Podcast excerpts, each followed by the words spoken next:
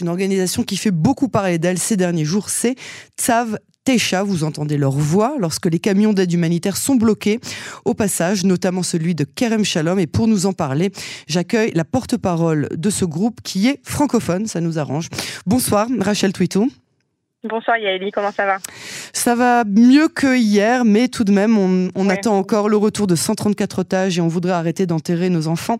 Merci en tout cas d'avoir accepté. C'est une belle journée quand même. C'est une belle journée, absolument. Je, je suis là. lumière. Absolument, une lumière et un espoir dont on avait vraiment, vraiment euh, besoin. Je vous remercie en tout cas d'être avec nous euh, sur euh, Cannes en français. Je voudrais que vous nous parliez tout d'abord de votre organisation. Quand est-ce que vous avez commencé à agir? Alors cette, cette euh, organisation, euh, c'est une vraie euh, organisation civile et citoyenne qui a démarré il y a maintenant quatre semaines. Donc nous rentrons dans notre cinquième semaine d'activité. C'est un mouvement citoyen. Euh, Tsaf Techa, pour la petite référence, ça fait référence au, au Tsaf Shmoné, donc le fameux décret ordre 8 euh, que qu'on lance que lance Israël euh, lors euh, d'état d'urgence mhm. pour appeler les appels de forces réservistes. Et nous considérons que Tzaftecha c'est le les, c'est le, les forces réservistes des citoyens. C'est le service entre guillemets civil mhm. en, temps de guerre. Voilà. Alors, c'est, qui est la population qui, qui, qui constitue les, les, les, volontaires de Tzaftecha Est-ce que ce sont des gens qui sont plutôt politiquement à droite? Est-ce que de qui il s'agit? Alors au risque de surprendre, et c'est ça qui aussi qui fait peut-être de cette organisation, de ce mouvement, euh, une chose spéciale en, Israël en ce moment, c'est un mouvement qui réunit la gauche comme la droite, euh, et c'est magnifique à voir aussi euh, les religieux et les civils laïcs, les les et les Noir Gvaot. il y a vraiment une, une espèce de communion incroyable autour de cette cause qui finalement réunit vraiment toute la population israélienne. Au dernier sondage qu'ont fait les chaînes israéliennes, les grosses chaînes en Israël, on parle de plus de 80% de la population israélienne qui soutiennent euh, bah, ce que nous faisons, c'est-à-dire le blocage des convois humanitaires qui arrivent dans les mains du Hamas. Non, non, alors excusez-moi. Pourquoi est-ce que vous empêchez la population civile de Gaza d'avoir accès à de l'aide humanitaire? Est-ce que c'est pas finalement se tirer une balle dans le genou? Est-ce que c'est pas, euh, ça risque pas de sortir, retourner contre votre action? Expliquez-nous. Au contraire, au contraire. Il faut savoir qu'aujourd'hui, donc, euh, où, comment a commencé Tzaftecha Commençons du début. Il y a quatre semaines, Ronen Bar, qui est à la tête du Shin Bet, a accordé une interview à un de vos confrères et il a dit la chose suivante. À la connaissance d'Israël, plus de 70% des convois humanitaires sont détournés, hijackés, il a utilisé ce terme-là, par le Hamas. Autrement dit, à l'heure actuelle, le Hamas donc euh, euh, prend prend possession des convois humanitaires qui sont euh, donc mis par le Kerem Shalom après inspection israélienne. Il faut savoir que ces convois, notamment, sont sont sous les, les, les régies de de UNRWA. Donc c'est UNRWA, cette même organisation. Ah oui, c'est tamponné par UNRWA? C'est tamponné par UNRWA, donc la même organisation onusienne que moi j'appelle maintenant branche terroriste du Hamas à l'ONU, hein, au regard de, de tout ce qui s'est passé, de tout ce qu'on découvre de jour après jour, encore une fois qu'hier. Euh, cette organisation donc gère et administre cette aide humanitaire. Et une fois que c'est passé par la frontière israélienne vers Gaza, il, il, vous dit simplement "Oups, nous avons perdu le contrôle. Oups, nous n'avons plus l'aide humanitaire." Qu'est-ce que fait le Hamas? Le Hamas prend possession et donc on voit bien les images à Al Jazeera notamment. On voit des, des gars sur des kalachnikovs, euh, enfin sur des sur des dans des camions avec des kalachnikovs qui écartent. On a vu ces images, absolument. On les a vu ces images et c'est pas des images israéliennes, c'est des, des images qu'on voit sur place à Gaza. Et ce que nous, constatons, c'est finalement que le Hamas prend son butin.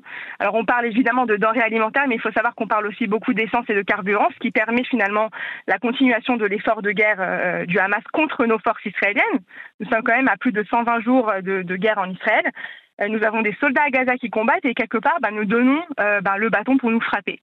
Euh, et plus c'est plus encore qu'un simple bâton. On parle vraiment de, de, de, carburant pour les roquettes, pour les missiles et pour surtout pour les fameux les fameux tunnels terroristes. Alors, euh, euh, quand vous avez commencé à agir, le gouvernement ne s'est pas permis d'assumer ce genre d'action, qui est pourtant conforme hein, si on réfléchit à sa politique, et euh, -hmm. a déclaré le, le, le, le, territoire de Kerem Shalom, donc là où vous bloquez de manière régulière, a déclaré territoire militaire fermé d'accès Tac. Comment est-ce que vous avez réagi à cela?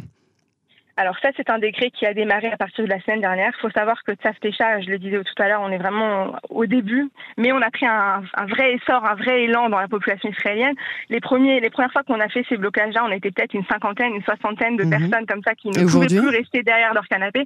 Aujourd'hui, on parle d'un mouvement qui réunit, euh, je ne sais pas, des dizaines de groupes WhatsApp et, et, au jour le jour, nous sommes plus de 400 personnes sur place à chaque fois, à toute action de Tsaftecha. Et c'est quelque chose que le gouvernement, quelque part, ne peut pas... Ils essayent, voilà, ils font, ils font les militaires, etc. Mais, mais le peuple d'Israël a son mot à dire. Et quelque part, je pense aussi à que c'est notre rôle en tant que civil israélien, que citoyen israélien en, temps de guerre, de dire non, ces convois humanitaires n'aident pas la population gazaoui, car, car non seulement cette, cette, ces, aides humanitaires n'arrivent pas à bon escient, à bonne destination, et surtout, les, le Hamas s'enrichit, parce qu'il faut savoir qu'ils sont en train de, de reprendre contrôle de, de, de, de, Gaza, notamment de Gaza Nord, par le, par le biais de cette aide humanitaire. Ils revendent cette aide humanitaire, c'est ça l'absurdité. La France, aux Gazaouis, aux civils gazaouis. Avec quel argent? Avec quel argent? C'est une très bonne question. Les Gazaouis qui, qui sont apparemment, dans, il faut dire aussi ce que c'est, quand, quand, ils sont dans, les, dans leurs réfugiés, des camps réfugiés et les zones où ils sont comme ça dans des tentes, on ne peut pas dire qu'ils roulent sur l'or en ce moment, je ne pense pas. Et pourtant, même, même ça, le Hamas leur enlève. Donc on peut être pro-palestinien, on peut vouloir le bien-être des civils palestiniens.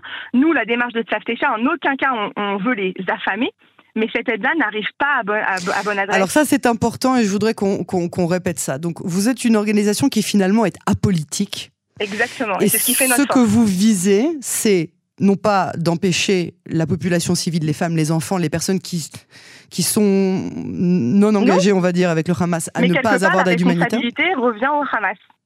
C'est eux qui les ont mis dans cette, dans cette situation-là, pas Israël. Mm. Et ça, c'est important de, de, le souligner. Alors, qu'est-ce que vous revendiquez? Oui, oui, excusez-moi, allez-y. Euh, par ailleurs Par, ailleurs, euh, nous avons toujours des otages à Gaza, ne l'oublions pas. Aujourd'hui, nous avons eu la chance d'en libérer deux par la force de Tzal à Rafah, à, Rafah, à la même, le même endroit où on ne veut pas, où le monde nous dit non, n'attaquez pas. On, a besoin de le faire parce que la preuve, on a, on a libéré nos, nos, otages, mais il y en a encore quand même, malheureusement, plus qu'une centaine de vivants. 134, oui. Oui, et après, c'est. Voilà. Donc, euh, donc voilà, il faut, faut, mettre les donc choses. Donc vous dites tant que tant que les Gazaouis, tant que les otages euh, israéliens n'auront pas d'aide humanitaire, oui. Bien sûr. Voilà. Donc, premièrement, nos, revendications pardon, sont très simples. Les mhm. zones, la, zone, la zone militaire, c'est une zone militaire qui est faite tailor-made, comme on dit en anglais pour nous. C'est fait expressément pour Tzaftecha, en sachant que finalement, ils ne peuvent pas véritablement nous arrêter.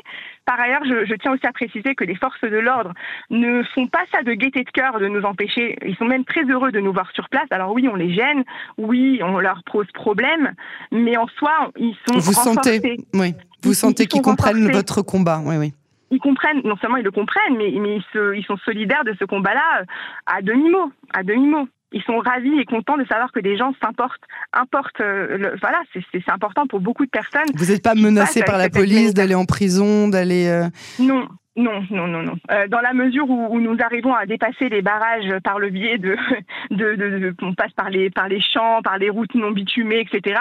Une fois qu'on est passé, on est passé. Maintenant, maintenant voilà, l'union fait notre force et aussi la quantité fait notre force. Quand on est à 50, c'est pas la même chose quand on est à 400 ou à 1000. Voilà, tout simplement. Rachel euh, Twitou, merci beaucoup euh, pour cette. Allez-y. Alors, je voulais juste, je voulais juste dire une dernière chose. Nous, nous, nous, sommes sur les réseaux sociaux. J'invite vraiment la population et la communauté francophone en Israël qui est véritablement, je pense que cette cause-là aujourd'hui, et je pense que cette, cette, ces protestations, ces manifestations sont bien plus que des manifestations. Je pense qu'aujourd'hui, à l'heure actuelle, en Israël, il n'y a pas de combat plus digne et peut-être aussi plus efficace en termes véritablement d'efficacité. Quand on empêche les convois humanitaires d'entrer à Gaza, on empêche le Hamas de se battre le ventre plein et le, et le réservoir d'essence rempli. Et ça, c'est vraiment une chose que pour moi, c'est primordial de protéger nos soldats. Évidemment, on sait très bien que cette aide humanitaire n'arrive pas malheureusement à nos otages. Euh, les deux personnes qui sont libérées aujourd'hui vous pourront le confirmer, je pense qu'ils le confirmeront. Et, et, et, voilà, c'est véritablement un combat qui est digne. Et je pense que quelque part, le gouvernement, il a son rôle à jouer. Il fait face à des pressions. Nous, on doit faire confiance à nos dirigeants que d'une part, ils sachent nous amener euh, à la victoire, mais de l'autre côté, nous voyons la pression, notamment américaine et, et autres, euh, de nos alliés qui nous disent non, non, non, faites entrer cette aide humanitaire, mais il faut leur souligner. Regardez, UNRWA a mis cette aide, l'aide n'arrive pas à bonne adresse et, et tout le monde souffre en fait dans cette histoire. Donc il faut stopper, il faut arrêter l'hypocrisie et agir. Et c'est ce que le peuple israélien essaye de, montrer pour finalement que le message remonte aux plus hautes sphères si, si nécessaire, même à l'étranger.